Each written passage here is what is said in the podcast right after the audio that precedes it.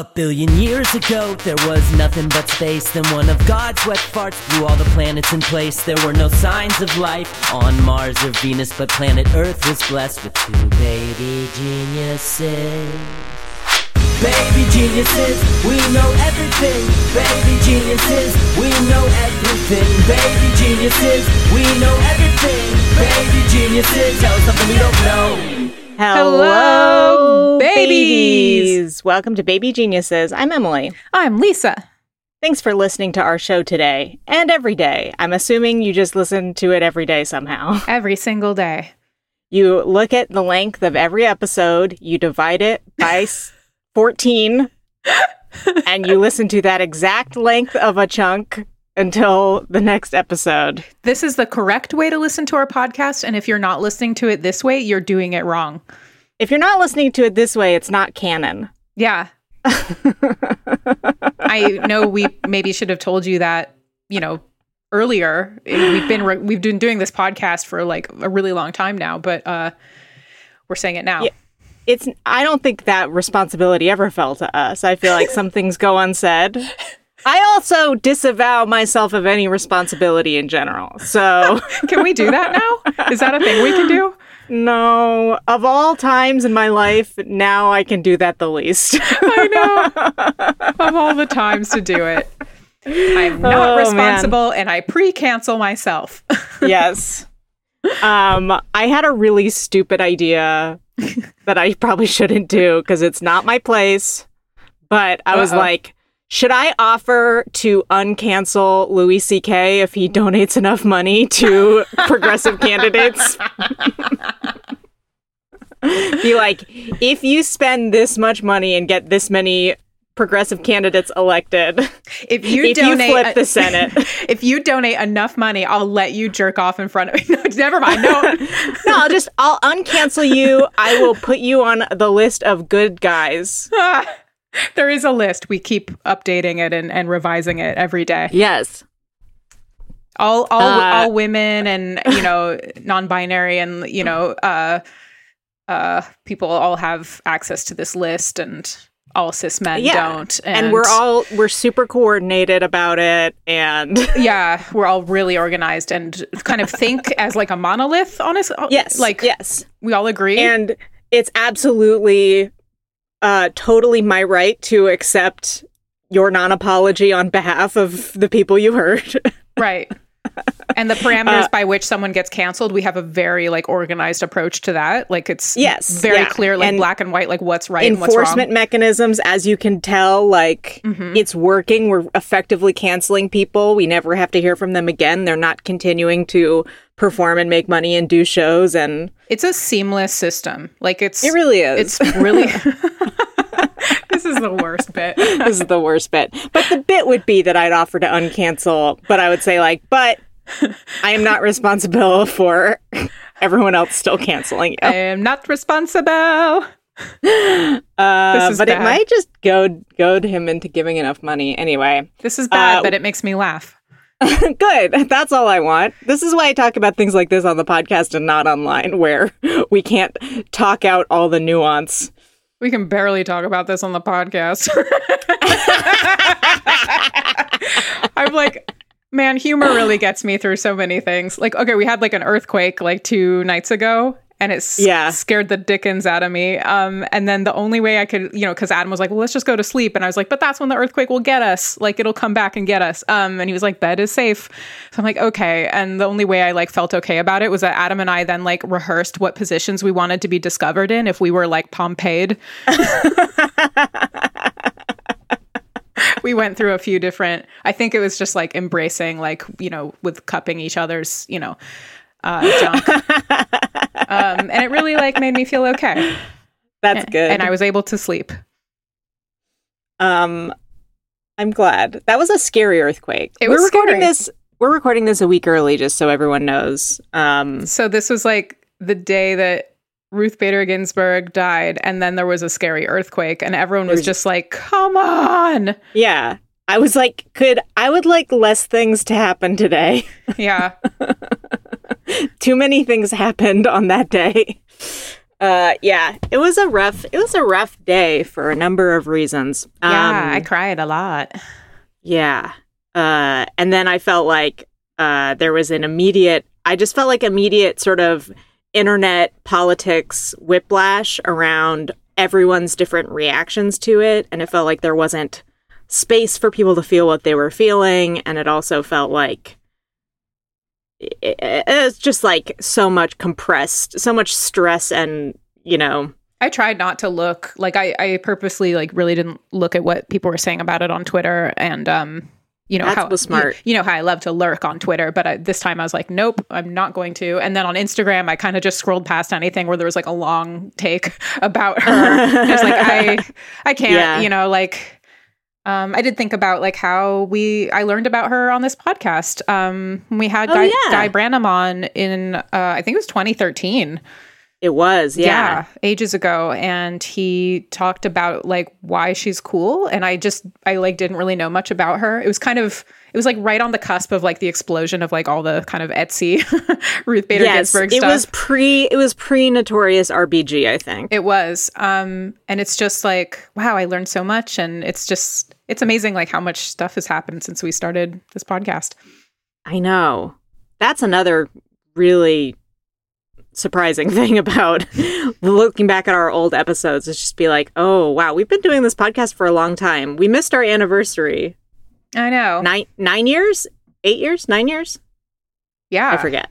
nine I think nine. I think we started in 2011, right? Or was it 2012? i don't remember I don't either. It's a long ass time. it's been a long. It's almost a decade, which is crazy. We have to make Yeah. it. We have to make it to ten years at least. yes.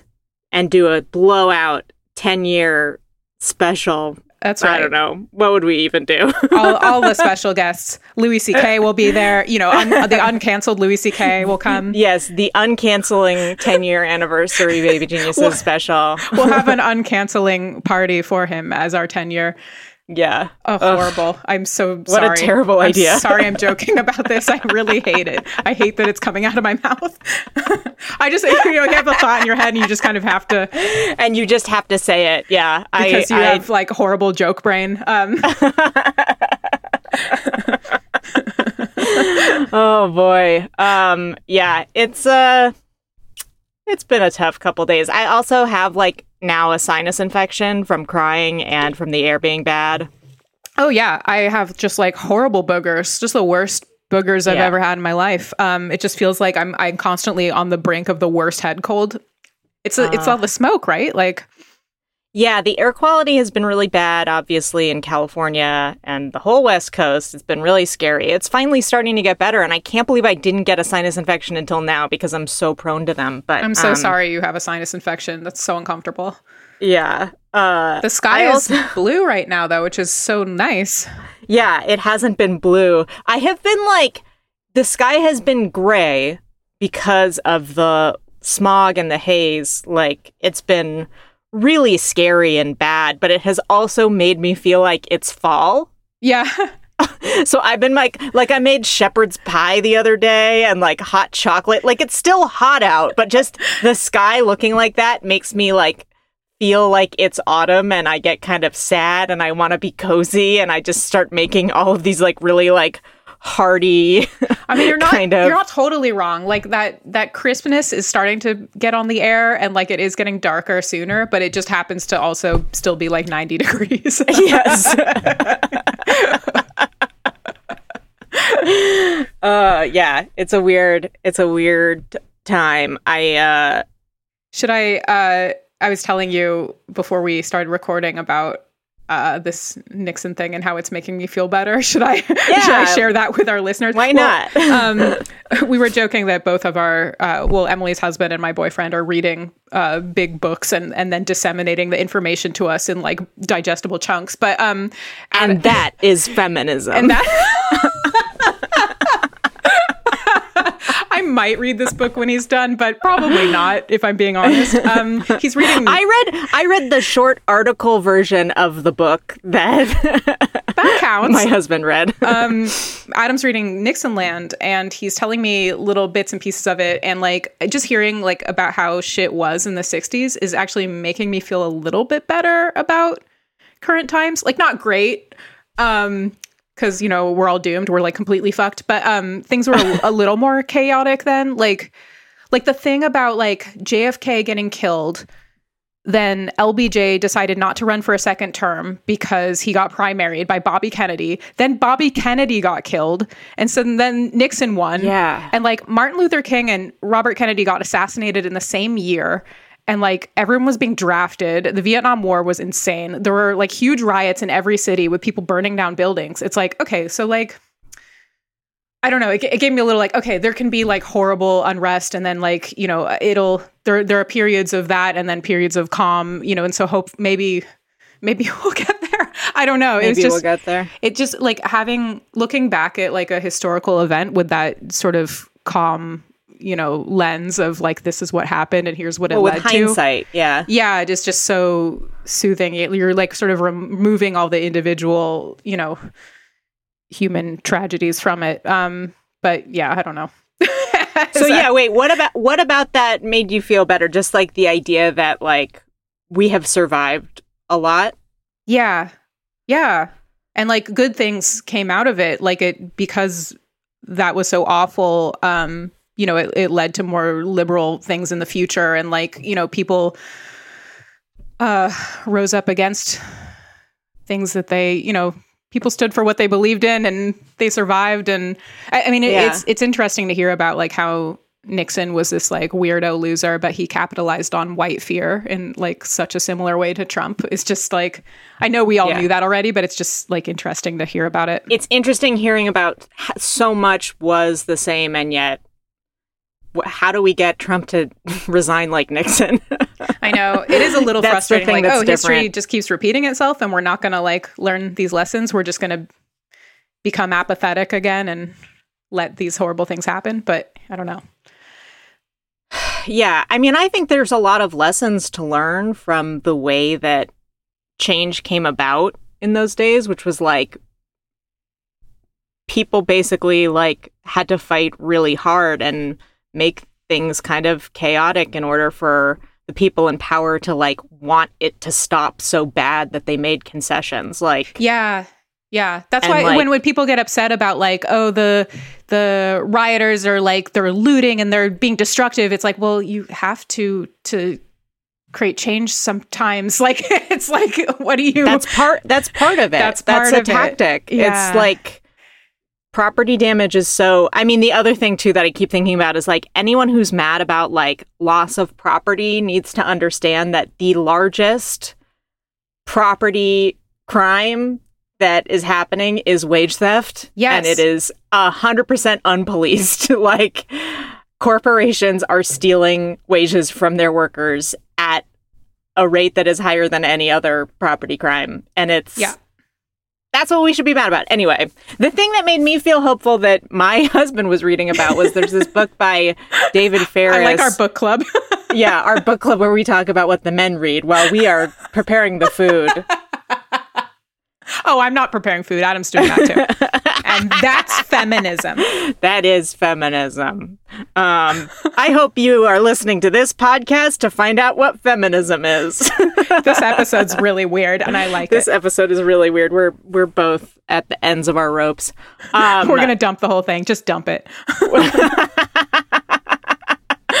well, so Peter's reading this book called "The Kids Are All Left," which is a terrible title. It's a terrible title, but the premise of the book is basically, and there was an article by this the author in the Washington Post. Um, his name's David Ferris, and it's sort of dispelling the myth that that people get more conservative as they get older, and looking at the way like baby boomers voted versus how millennials have voted, and um, looking at like what the actual demographics have been um, throughout, you know, the cycles of elections of all of these generations. And what he found was basically that, like, it's not true. like, baby boomers, like most people, vote in the same way, sort of, as their life goes on. Like That's so interesting because I totally believed in that. I thought I thought like for some reason maybe like that buying a house and like having kids would make you more conservative because I think in some ways it does.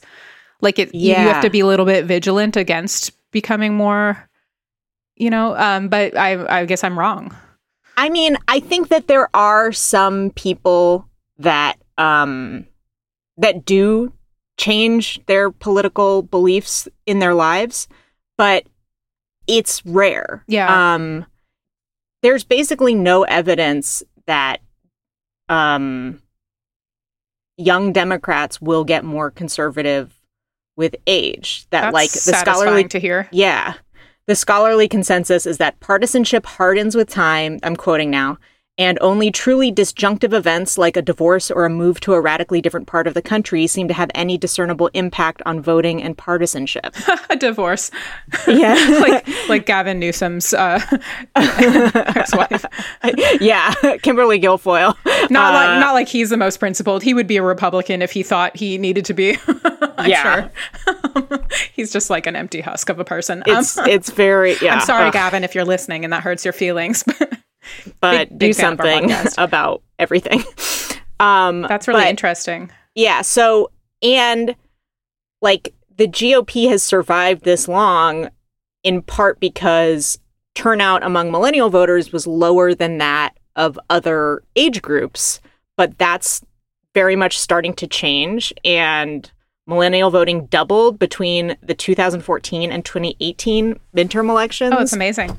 Yeah, and Generation Z uh, voted at thir- a 30% turnout in 2018, seven points higher than the numbers for early millennials in 20, 2006. hmm So, like, basically, the most people have the beliefs that they have throughout their lives, even though if they change in certain ways in terms of partisanship. And younger generations are drastically more liberal than the generations that came before us. Hooray! Uh, And like They're gonna even save this our asses. yeah, this idea that baby boomers were like super liberal and got conservative is actually kind of a myth based on how overrepresented hippies were in the media. Um, and so it's sort of it's really encouraging that like if we can it really made me think like the most important um obviously like voting's not the only way to claim political power and it's definitely one of the faultiest ways to exert political power and it is but it's not perfect and Yeah. it's not not even anywhere close to perfect but it makes me feel like if we can focus on enfranchising and restoring voting rights that like c- conservative uh policies and um politicians will lose decline. Yeah. Yeah. I, I I did not know that um, conservatives were the minority in our country. I, Really? I feel like I should know that, and I didn't. Um, I only found that out recently because I just just like, well, but they're so pervasive and they have so much power right now. How is that possible? And it's like, oh, because they're limiting uh, access to voting. Yes, they have been they have been Um, working really hard to make sure that um uh that they are not uh behel- beholden to the popular vote. right, In but a they're true but they are vastly outnumbered by liberals. Um, Yeah. which is really interesting. Yeah, they haven't won a popular vote for president in a really long time. Yeah, Um and I just think that's that's so weird that they have so much power when they don't Yeah. represent the majority of what the country wants.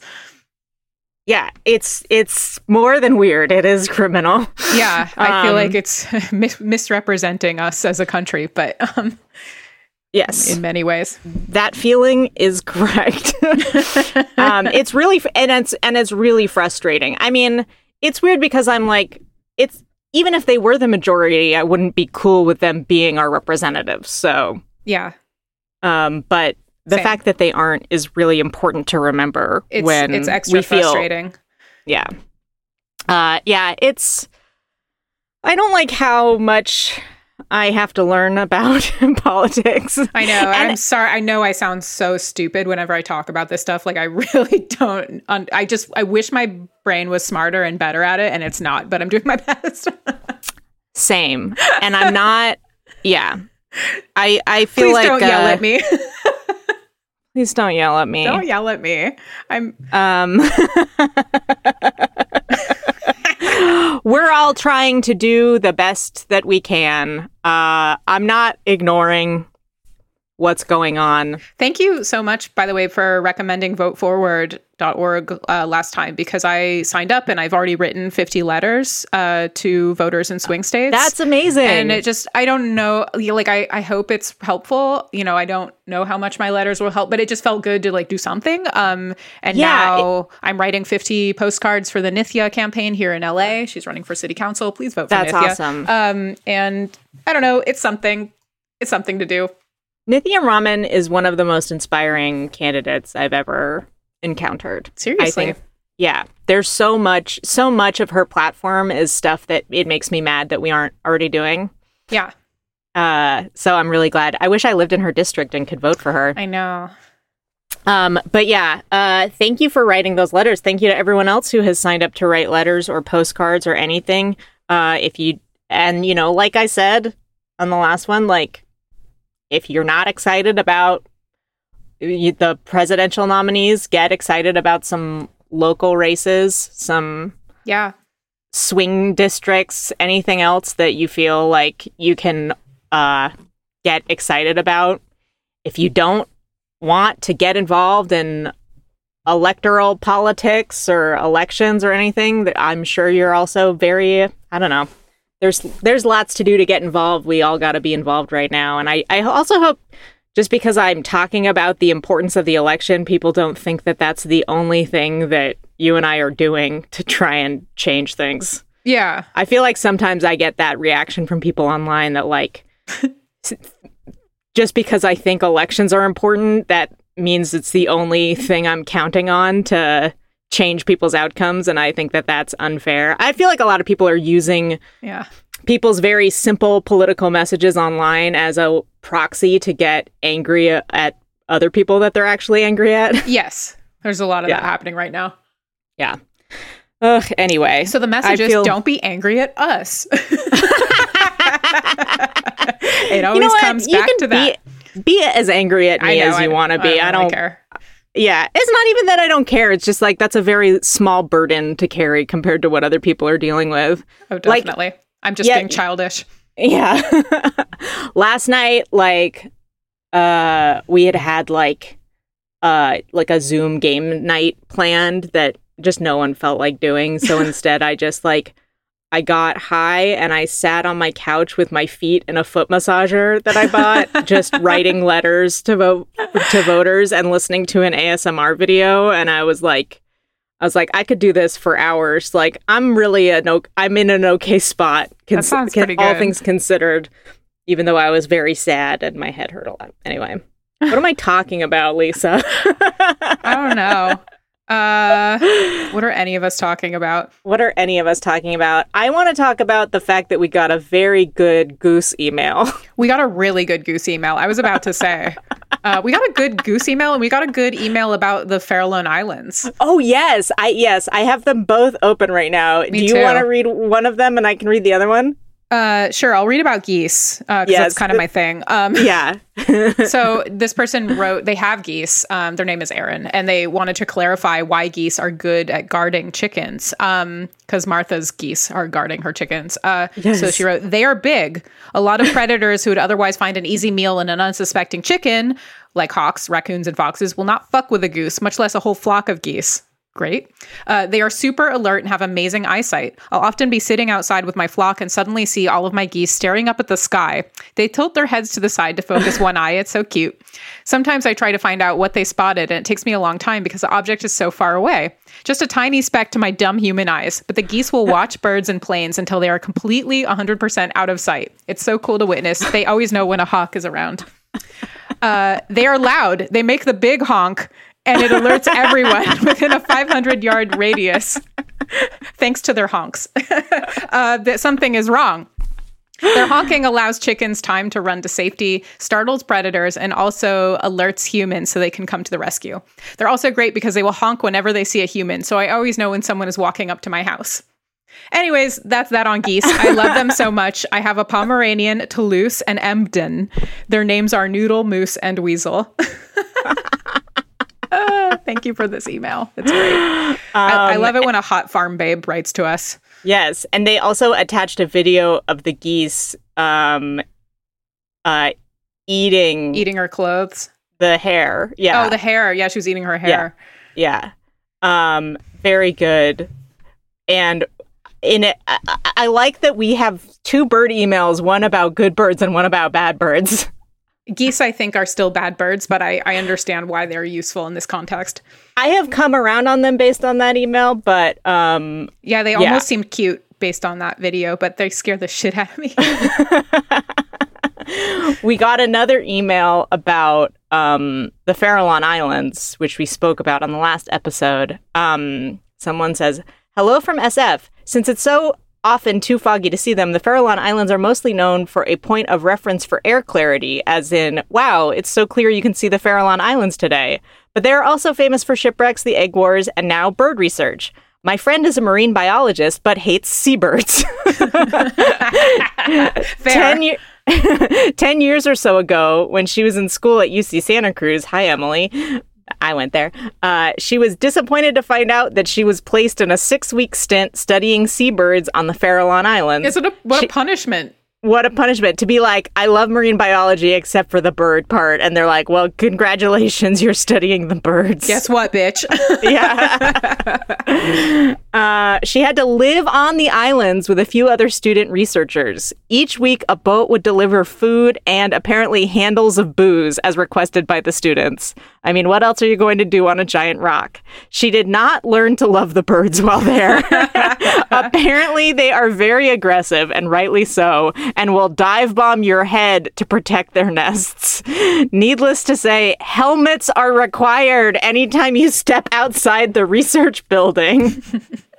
As you can imagine, it is cold, wet, and windy out there. Anytime next time you find yourself in the outer sunset, you should check out the Devil's Teeth Bakery. The special breakfast sandwich is so so tasty, and they have made to order beignets on Sundays. Wait, where is that? um, outer sunset in San Francisco. It's like on the far west side of San Oh, okay. Francisco, like right by. So as close as you can get to the Farallon Islands in oh, San gotcha. Francisco, I was basically. like, is this cafe on the Farallon Islands? they like uh, no, but it's like pr- probably from a place where you could maybe see them on a clear day. Oh, nice. Yeah, This is great. I really love this. yeah. Um, thank you guys for informing us of the horrors and joys of birds. Thank you. And we've I we've, think I saw. we've got I think I saw a hawk in my neighborhood recently. But Oh, did you? Yeah, I see them Yeah. sometimes. Uh, sometimes they make it over this way. I see them in Griffith Park a bunch. oh, really? Yeah. that makes sense. Um, oh, I just wanted to say sometimes uh, you all write us really nice emails. We've gotten a lot of really sweet ones lately, uh, but we don't always read them on the pod, but we appreciate them nonetheless. Yes. Sometimes it feels indulgent to read them on the pod, but we do appreciate them. Yeah. Yeah. But I like them. I do too. They make Uh, me feel good. Bustin makes me feel good. Whoo. Um, someone also, I also wanted to mention this because uh, they linked us to the Wikipedia page, but it's way too short to ever cover. But they said uh, they were talking about uh, because we talked about eggs so much. They said, "Did you know that clowns can trademark their makeup by painting it on an egg and sending it to this museum that's full of creepy little clown eggs?" This, like, just uh, was so upsetting and blew my mind. And I looked at all the pictures of the eggs with the clown makeup p- painted on them. And so it's like, I, I, I can't even understand it because so many clowns look the same. So why, what, what are they?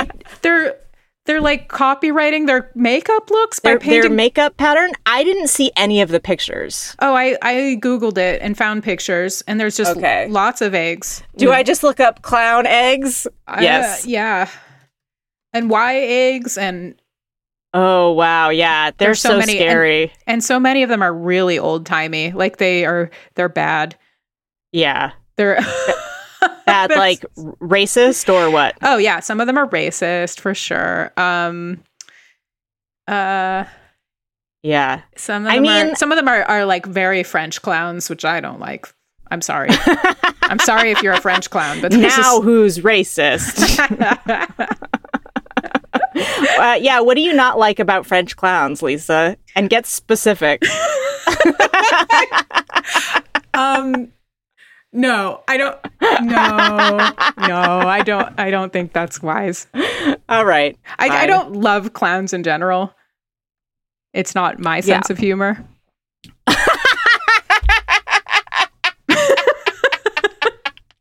I've never heard it explained that way. Everyone's always like, clowns are so creepy, and no one's ever just like, I mean, that's just uh, not my not my sense of humor, not my sensibility. Like I understand, you know, it's sort of like uh, you know, sarcasm. I'm not really, you know. It doesn't make me laugh. It's just I'm like it's like they they're telling jokes and I'm just like, eh, I don't I've seen some good clowning that made me laugh, but I will say at But the you time went to I clown was school. I didn't go to clown school. Oh, I just my my boyfriend at the time did, and all of my roommates did. Um, so basically I went- was pretty. I was just sort of deeply um, embedded in clown culture at the time, Yeah. and uh, you know, Is I get, I, I am- get it. Am I being super offensive right now? Am I like Not at all, talking because about I, a now culture that I don't understand? now that I'm out, you know, I'm out. Mm-hmm. I- I I don't think it hits as hard. You know, like I when I watch it again, I'm not as interested in it. I just keep clicking through these pictures, looking at the eggs, like trying to understand, and I'm just like, uh, uh, I just like I cannot process these images. yeah, Um, they're they're upsetting. Google image search clown eggs if you want an upsetting time. Uh, I've been rewatching The Simpsons, and it's just it gets incre- It's increasingly odd to me the character of Krusty the Clown.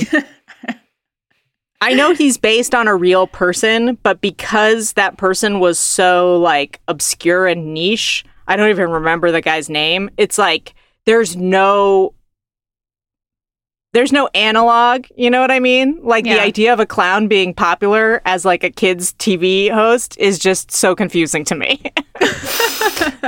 I know the kids love him so much. the kids love him so much. It's he's yeah, it's weird. Um should we do uh Chunch Chat? yeah, It's time for Chunch Chat, our regular segment where we talk about any news in the world of Martha Stewart's pony, Ben Chunch. Chunch. When the clock strikes noon, we could have a picnic lunch, fine wine, full moon, and we're chatting about chunch and chunch. so there's no new Chunch news. Just like say this all every episode now. Um, I have an uh, update. But uh, Martha has released her CBD line. Um, which is Oh. exciting. And there's a great picture of her posing for the New York Times where she has like her CBD gummies like on a necklace and she just looks so blissed out. Um, Oh wow. and uh, when she was talking about it, she said her friend Snoop Dogg introduced her to the palliative effects of cannabis at Comedy Central's 2015 roast of Justin Bieber. and she said, We sat next to each other for seven hours, and Snoop must have smoked 10 giant fat blunts, and I inhaled all that smoke. I felt really good. she said these words out loud. And that's the only time she had gotten high before? I guess so. Um, That I seems mean, un- unreasonable, but also I guess it is possible. Who knows? But now she has a line of CBD products. Um, she says, I pop 20 of them and just feel okay. But some of my friends do too and feel high. oh my God. It makes sense that she's so hard. She has to have 20. Um, she said, I'm very interested in what is new and what is happening. I'm an early adopter of a lot of things. That keeps you very on your toes. It keeps you extremely avant garde. It keeps you current. I want to be current. I just, I love that so much. That's I'm- really she thinks she's avant garde because she's doing, because she's doing CBD gummies. Um, it's such it's such a 15 year old's way of talking about weed. but I also just I love it. I think it's so great. Um, I would love to try these gummies. They're thirty four ninety nine, which seems a little high, but I don't know. Maybe. per gummy? Uh, oh no, for thirty gummies. So that's more Oh, than okay. more than a dollar per gummy. I guess that's a normal pricing. I don't know. Um, she also has some oil drops, uh, Meyer lemon CBD oil drops. I just I love the branding on this. It's like Oh. so perfectly Martha Stewart. Um yeah, I would love some of those. Can someone send us these? Yeah, someone- can you can you order them in the mail? I think so. Um, I, I, I want them to advertise on our show. I feel like the cross promotion uh, opportunity here is is really perfect. Yeah, I would love to be able to endorse horse thieves. she can't make that connection though. Like they would just be too close to you. I think she Mm, has to keep you at arm's arm's length. I know she does. But That's, the thing that she like said about the thing that she said about wanting to be like on the cutting edge reminded me of um I've been hearing a lot of like Jane Fonda interviews because she's promoting her book about um climate change. Mhm. And uh I love her so much, but uh she just did an interview on Love It or Leave It that was great. Um but I read this quote from her that I thought was so great and just made me so happy in The Guardian where I don't remember what que- I don't know if they like asked her a specific question to get to this, but she said um but ju- I think it was just like asking about what it's like to work with young people in activism Mhm. and she said, "Oh, it's the most exciting thing in the world to keep learning," she says. It's one of my mantras. It's more important to be interested than to be interesting. I feel like a student, and that's really good. All these young people are so good at knowing what to do and not to do, what to say and what not to say, and they provide tremendous insight. I'm just learning so much every day, and it makes me so happy. It's a whole new chapter. That's so cute. And I just, I thought that was like a really beautiful attitude that you don't hear a lot from older people who Yeah. are uh, getting involved. Um, I thought that that was really nice. Anyway, like my that reminds me of my dad. I feel like he's always saying like that he likes to stay curious and like Yeah, I wish I was more curious. I feel like that's been a project of this podcast was like trying to force myself to become more curious. oh, interesting. It didn't work. I'm curious, but I'm also easily bored. So it's like Yes, it's same. combo. yeah. And then when I get interested in something, I get frustrated that other people aren't as interested in it as me, even though I wouldn't be interested in it if they were talking to me about it. it's incredibly unfair. I'm a very unfair person. There's probably like a whole community of like TikTokers that talk specifically about this phenomenon. the algorithm I- knows I'm one of these people. Um, I did have a Chunch Chat update. oh, When I said that before, I wasn't lying. oh my god. Um, which was that um, in my trivia game that I've been playing weekly, my uh, uh, someone on my team they who was running it this week, one of the rounds was matching celebrities to their pet names. And Ben Chunch was on the list. And I had to be like, it's actually Ben Chunch. it's Bayan Chunch. Please. It's pronounced Bayan Chunch. yeah. Uh, anyway, That's exciting. that's my Ben Chun- Chunch update. Is that, does that conclude Chunch Chat? Yeah. That concludes Chunch Chat. We'll be right back with One on Fun. Ask me, ask you, you know what to do. Ask me, ask you. Ask me, ask me, ask you. You, you know what to do. You know what to do. One on fun. Welcome to One on Fun. Do we say that? I forget how our podcast Uh, works. Welcome to the question part of the podcast.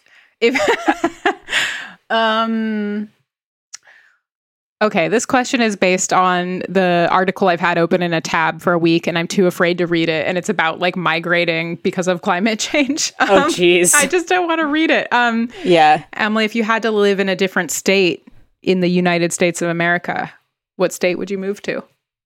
Oh. Um. That's a good question. I've only ever lived in California and New York. Mm-hmm. Um, I think I would like to live somewhere with uh good air quality. Yeah, no kidding. Uh, I don't know. I, I I don't know if I've spent enough time in other states to know where I would like to live. So just Um, based on your impressions. Just based on my impressions, I mean, Maine seems cool in like a um Murder She Wrote kind of way. Mm, yeah. I could see myself retiring there uh, and solving a bunch of crimes. Mm-hmm. Um, and that's one. Everyone else there is also constantly solving crimes. So Yeah, I everyone's mean- like, all your neighbors are very suspicious of you. I would want to honestly look up like where's good for gardening. Oh, yes. Yeah, I would want to live somewhere where I could grow a lot of stuff that I like to grow. Mm-hmm. And it would be great if I could live somewhere temperate so that I could, you know, do some stuff into winter and not be stuck inside. oh, yeah. Yeah. Um, I don't know. What about you? Um, maybe Michigan, but the winters are kind of harsh there, and the Oh yeah. uh, my family has like a like a cottage there. Um, Oh oh yeah. my grandpa like built in the 40s, so I've been there a bit. Um, and it's nice, and there's Yeah. lots of lakes to swim in, which I like. But the mosquitoes are gnarly, so I don't know. I've always thought about Colorado, but I think it's like too high altitude. The elevation, yeah, makes me feel kind of woozy. Makes but me feel is so cool. sick. It is I, I have gorgeous spent, there. I have spent time in Colorado and I really liked it. It's so beautiful, but it's too Yeah. white. A lot of these places are too white. yeah. The I mean, demographics are like kind of boring. Like, and just I don't know. I like I like living in a diverse city. Um, I think I have to would I would probably want to move to like a swing state. Mm-hmm. Maybe North Carolina. Oh yeah, good Yeah, food I there, right? Um Maybe. Yeah. Good food. Lots of lots of little like liberal enclaves. I don't know. Yeah, Um anyway, uh Ash Asheville's nice. A lot of um a lot of people who are sick of like living in the city are moving to Asheville now, and my friends who live in Asheville are pissed about it. yeah, I don't want to uh, sign up on this podcast to doing that as yeah, well. no, but that's not good. yeah, uh, but I do think about like, oh yeah, now that uh, it seems like so much of our work is going virtual, like I don't need to live in LA. Yeah, isn't that exciting? Yeah, I mean, it would be if I hadn't bought a house. I know. I don't want to leave. I like it here. um, yeah. Uh, okay, Lisa. Yes. Um, would you rather live in a very big underground house with no windows or a small treehouse? Small tree house. Yeah. Yeah. A hundred percent. Are you kidding? That's so easy. I am a little afraid of heights, so that would take some getting used to. but that just tells you me how important windows are to you. Yeah, I think like the sense of freedom. Um, and I'm like, I could definitely downsize. Like, I don't need so much stuff. That would be hard. I do like stuff, um, but I don't really need it. And then like, yeah, I think it would be nice to live in the trees. I just got um a one of those some of those vacuum bags for your clothes where you put them in a plastic thing and then you run the vacuum on it and it just like shrinks them down so that they can take up less spa- space cuz so much of my clothes I'm just not wearing. Yeah. I realized how much how many of my clothes are just for when I am facing the outside world and Yeah. I don't wear them just for myself. Yeah. My closet is fully like a museum now. yes. And I feel like they're starting to smell. Yeah. My clothes are getting dusty. Here's what I want fan mail about. What do how do I make my clothes smell not bad? Do you have you Aside gotten one of those like cedar wood things? yeah, I've Those- got them all over the place. It's Me not too. doing do shit. those do anything? They don't do anything. What about like a lavender sachet? I guess I yeah, I guess I need to buy a bunch of fucking potpourri bags or whatever. potpourri. It's Uh, we're, we've reached potpourri age. yes. Ugh. Ugh, It, boring. it took a pandemic to get us there, but I guess I should start trying to make my own potpourri with my fucking garden. yeah, there you go. That's a good core habit. I should grow some stuff that would be good for potpourri plants. I bet you can use those lemons for potpourri. oh yeah, I bet I could. And I have some lavender growing. There you go. Lemon lavender potpourri. I'll take a bag. I hope everyone wants a bag for Christmas because that's what I'm gonna do now. I guess. That's great. I love it. I thought about growing loofah plants and then making that like a Christmas thing, but then I never did it. Wait, what? Excuse me. so you me. know, like natural loofah, like loofahs, like the original loofahs are made out of plants. They grow What? on a vine like beans, and then you like husk them basically. Like you take the skin off and you dry them, and that's what a loofah is made of. And then you I chop didn't it know up. that. Yeah, I watched some videos about how to grow them, and I'm like, I maybe should grow them. Like, that's an interesting thing to grow. Anyway, I would love a loofah with my potpourri, please. That's my Christmas wish. um, I think it's too late. I think I would have needed to plant them earlier, but I'll look into it. Fine.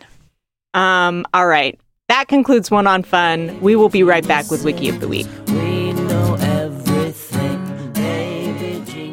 Baby Geniuses is brought to you by Dipsea Stories and also by horniness, as always.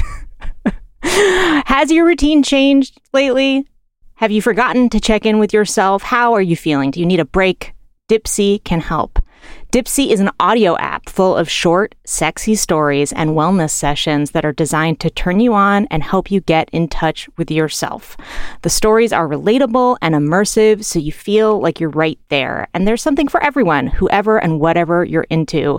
They gave us a free trial. I listened to some stories. They were very sexy, and I browsed their site, and they really are a very inclusive erotica site. They have all sorts of combinations. They have queer stories, they have all kinds of different uh, combinations of stuff going on. The wellness sessions can also help you unlock new confidence or heighten intimacy with your partner, and they're just very sexy. And for listeners of this show, Dipsea is offering a 30-day free trial when you go to dipseastories.com slash geniuses. That's a 30-day free trial when you go to D-I-P-S-E-A stories.com slash geniuses dipseastories.com slash geniuses. Oh yeah.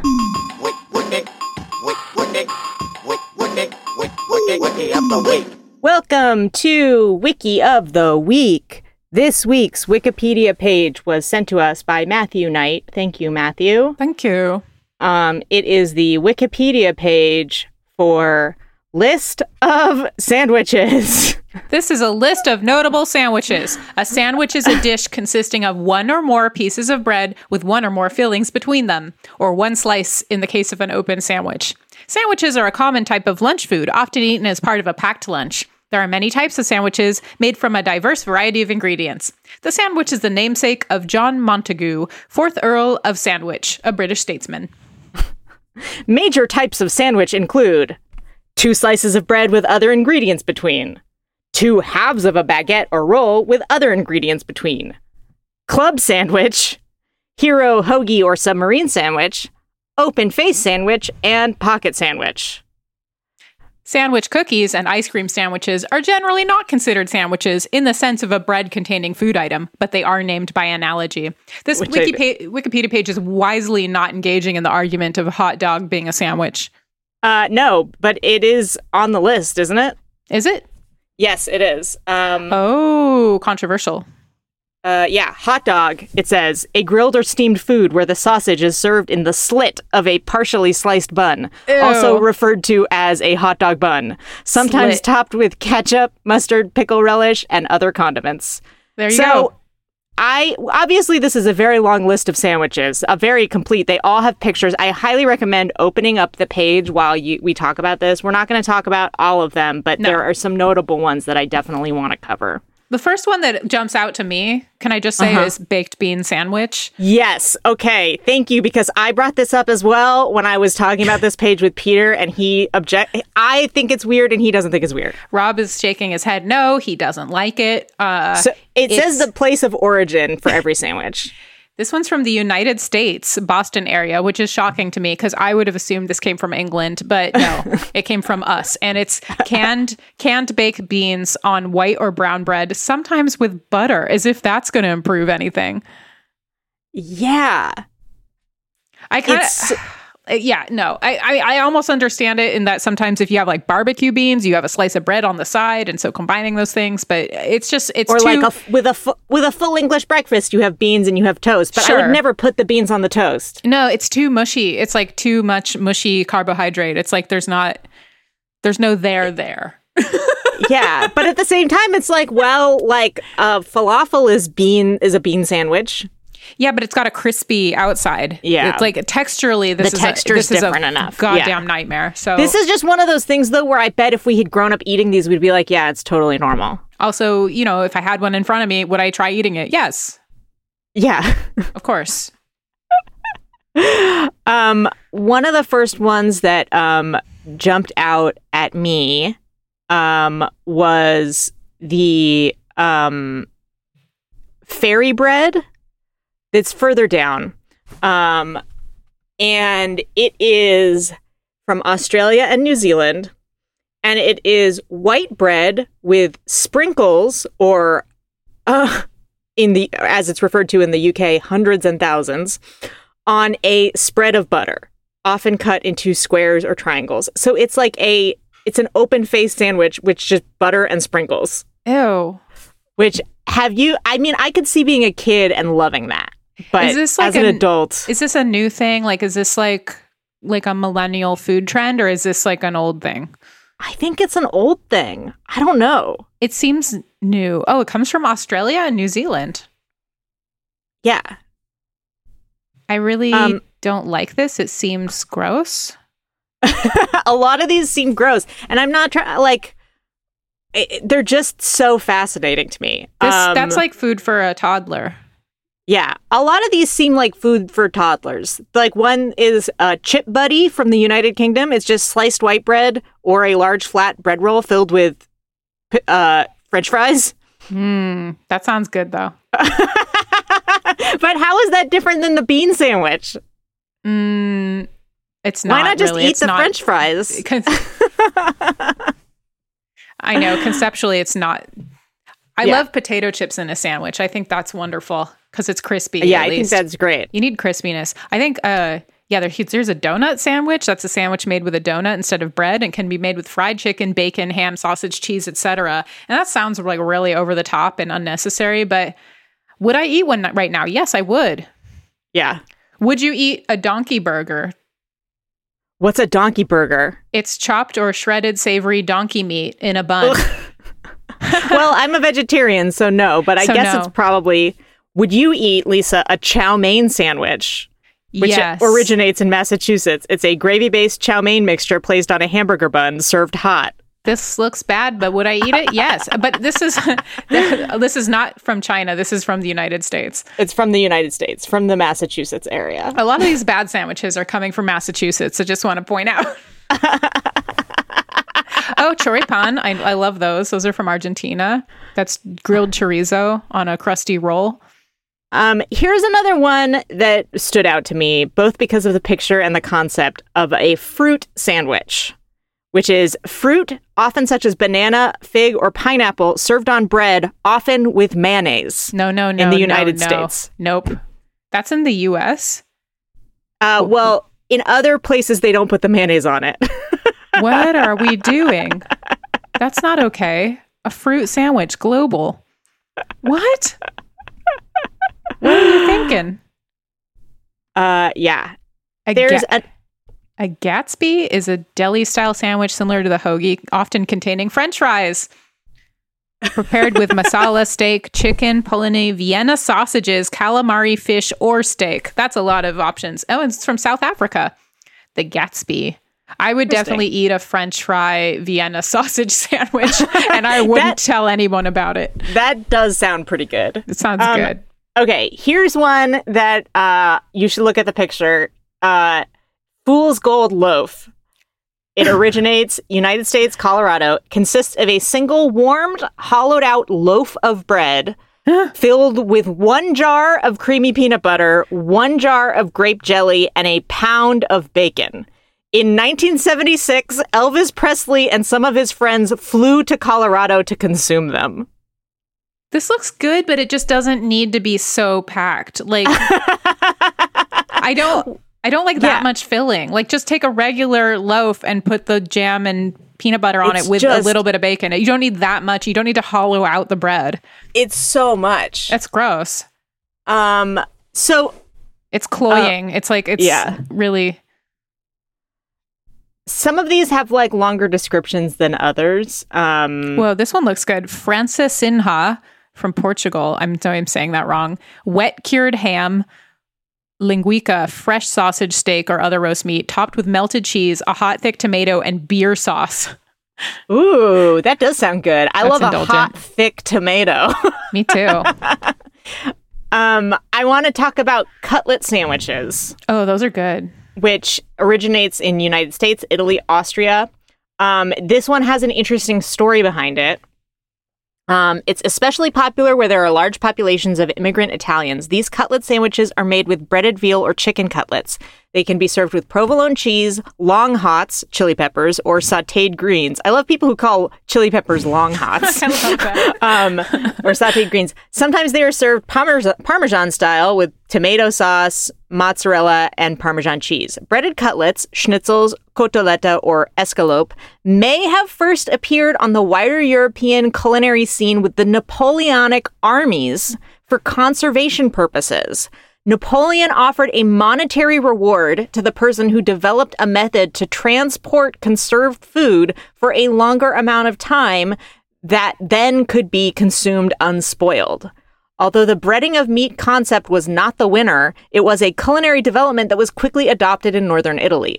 The original Viennese schnitzel of, of breaded veal, pork, or chicken, which originated in various forms beginning around the 17th century, was adapted to a roll sandwich in the late 19th and early 20th centuries, served with mayonnaise or mustard and lettuce. It did not transfer to the to American cuisine as its Italian relative did, but remains popular today throughout Central Europe. This Isn't is also interesting? that's interesting, and I feel like there's so many um, kind of breaded cutlet style things in so many different countries. Like in Japan, there's like breaded cutlet Yeah. sandwiches that you can buy at like train stations and stuff, and like convenience stores, Yeah. and they're really good. And they have they always have like the crusts cut off, and they're super soft.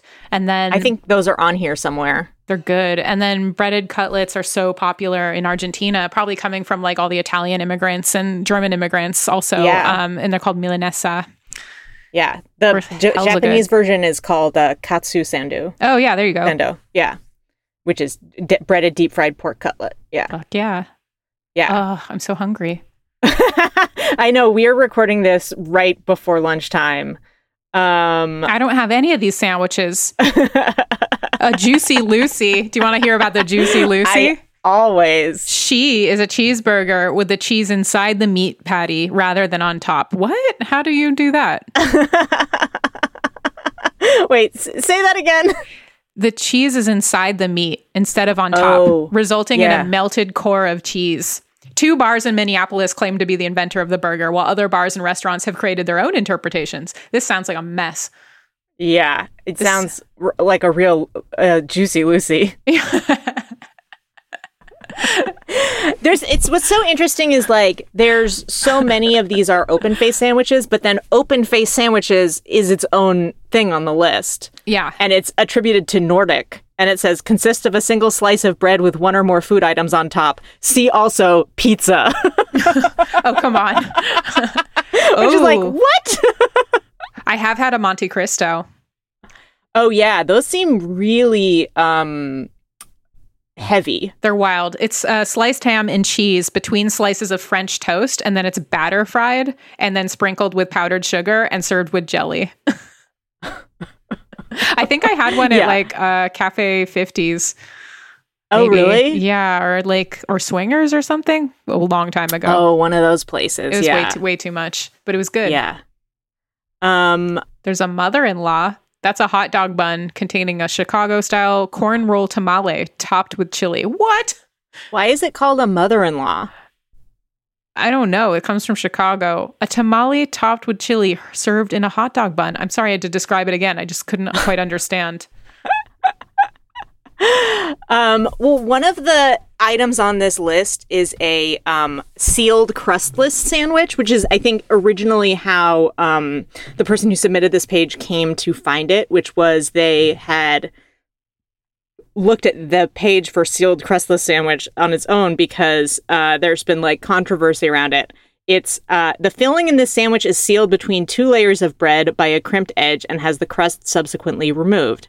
A popular variety in the United States is peanut butter and jelly. This type of sandwich is mass produced by the J.M. Smucker Company under the brand name Uncrustables. That's right. And they tried to patent it Mhm. but they couldn't because they were like, you can't patent the idea of sealing the edge of a sandwich. That's, Oh, that's something good. that exists. Um, so I think that that is uh, interesting if you're interested in legal battles over sandwiches. There's a new um, restaurant. Uh, I think they opened in like the downtown, like um, that market, that Grand uh, Central. Grand Central Market. Yeah, and they served those sandwiches, and they had like a video on Twitter that I watched, and it looked so gross. They put so much peanut butter and jam in the middle. Again, it was like just too much filling, and like when people bit into it, it would just like ooze out. It's just like it's too much. It doesn't seem it's good. too much. So a lot of the ones on here that really gross me out are the ones where they like basically make like something like a cake but with like savory sandwich things.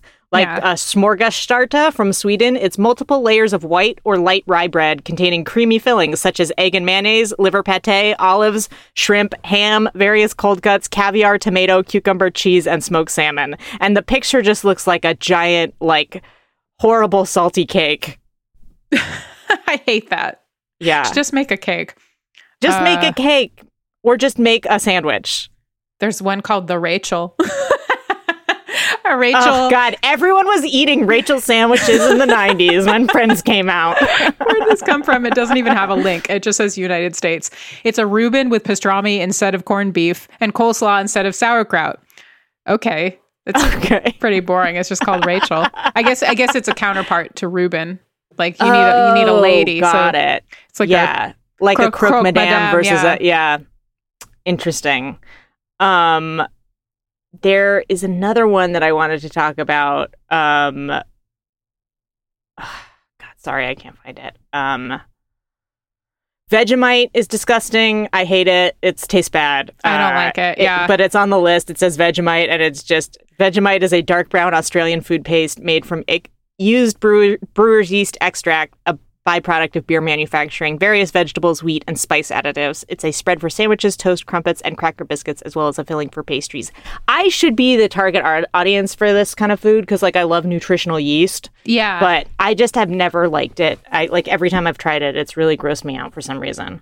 it's not it's not good.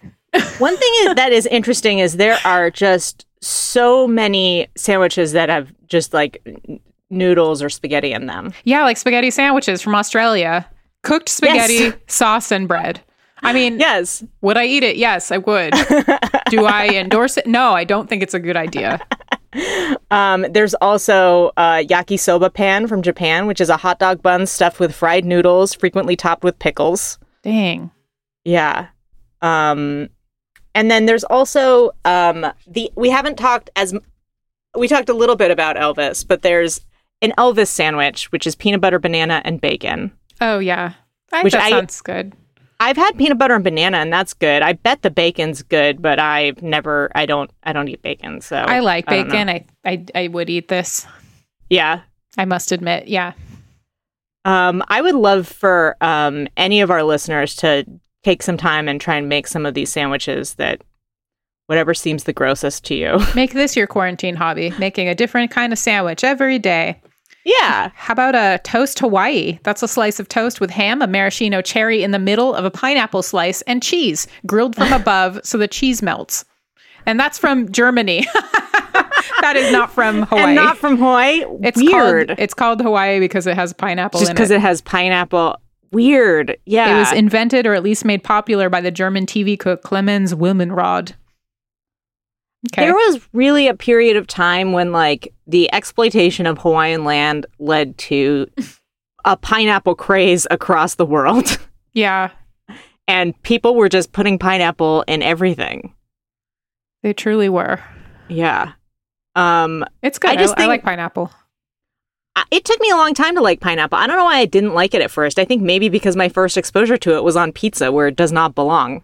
It's a bit acidic. It definitely like stings my my innards yes, a bit. but it is so delicious. It's Yeah. like ju- juicy gold, you know? yeah, Um, I can't believe it took me so long to like it, but um I like it now.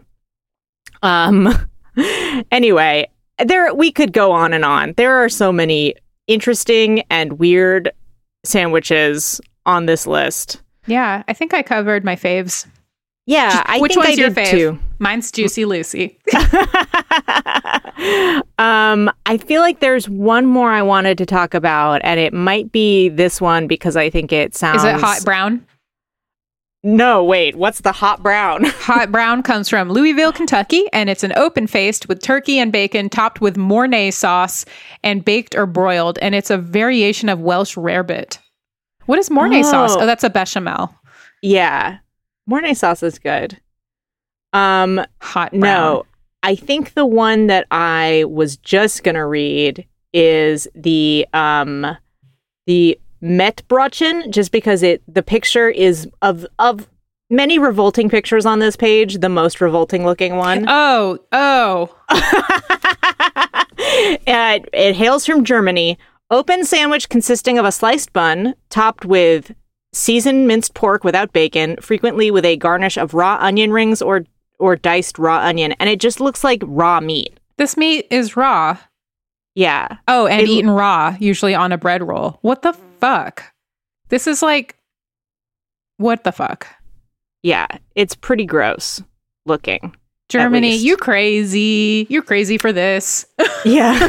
and a couple other things. yeah, yeah. Mostly Yeah. this. uh, yeah. Uh, I'm sure we we skipped over some very interesting sandwiches. I'm sorry, but please explore this page on your own and find your favorites and get into really intense discussions in the um, talkback uh, editing page of this Wikipedia page on Wikipedia. yeah. Um, thank you so much for sending us this page. That Yeah. concludes Wiki of the Week. It's time now for What Did I Learn? oh, dear. What did I learn? Lisa, what did you learn today? Um, um, I don't know. I'm hungry. I can't think. Uh, you learned about Napoleon. I did. I learned about Napoleon's connections to those sandwiches. to what are they called? schnitzel. Cutlets. Yeah, Yeah. Schnitzel, cutlets, etc. I did not know. I'll promptly Um, forget. What did you learn? Well, I already knew that. Um, I learned that. What was the thing you were talking about before? The What book thing? that Adam, the book Oh, that Nick, Adam read. Nixon Land. Yeah. Um. Oh yeah, I learned that thing you said about uh people not becoming more conservative as they Yeah. age. That's an important one. And I learned that we are both not going to read books. Hey, sometimes I read a book. I occasionally read a book. Not me, baby. Never. I refuse. I refuse. Um, uh, that's our show. Thank you so much for listening. Um, you can follow us online. I'm at Mr. Emily Heller. I'm at Lisa Draws on Instagram. Uh, please rate us five stars. You can email us at babygeniusespodcast at gmail.com. Uh, send us wiki links. Send us butt pics. Send us anything you want to send us. Yes. Thank you to uh, our producer, Rob Para. Thanks for our music, Nate Heller. And, And goodbye. Baby Yay. geniuses, we know everything. Baby geniuses, we know everything. Geniuses, we know everything. Baby geniuses, we know everything. Baby Geniuses is supported in part by Wishes Tea Company, a queer owned, dog loving, tea drinking pop and pop micro business. Their leaf and leash tea lines feature tea for humans inspired by dogs and dog breeds. For example, the Labrador Retriever Herbal Energizer is a lemony fresh tea that can put a spring in your step without caffeine, because we all know labs need no caffeine to be full of energy. Seriously, they have so much energy. You can even commission a silhouette piece of art based on a dog in your life to put on a label. That's a great gift for dog lovers. They sent me an Annie's Chai elixir with a silhouette of my own dog on it, and it has ginger, cinnamon, clove, and it tastes so delicious. It's this really high quality loose leaf tea. It tastes like fall. I love it. Uh, $1 from each pouch sold goes to support Old Dogs Haven, a shelter for older dogs in Washington state. So, whether you like tea, like dogs, or both, give Wishes Tea a try. It's tea for humans inspired by dogs. Don't give it to your dog. Dogs don't drink tea.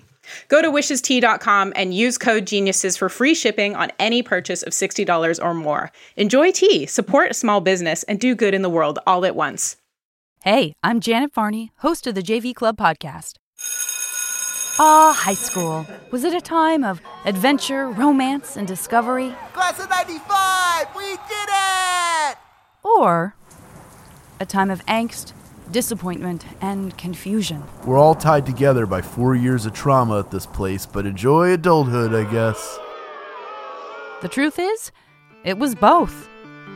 So join me on the JV Club podcast, where I invite some great friends like Kristen Bell, Angela Kinsey, Oscar Nunez, Neil Patrick Harris, and Keegan Michael Key to talk about high school, the good, the bad, and everything in between. My teenage mood swings are getting harder to manage. The JV Club. Find it on Maximum Fun. MaximumFun.org. Comedy and culture. Artist owned, audience supported.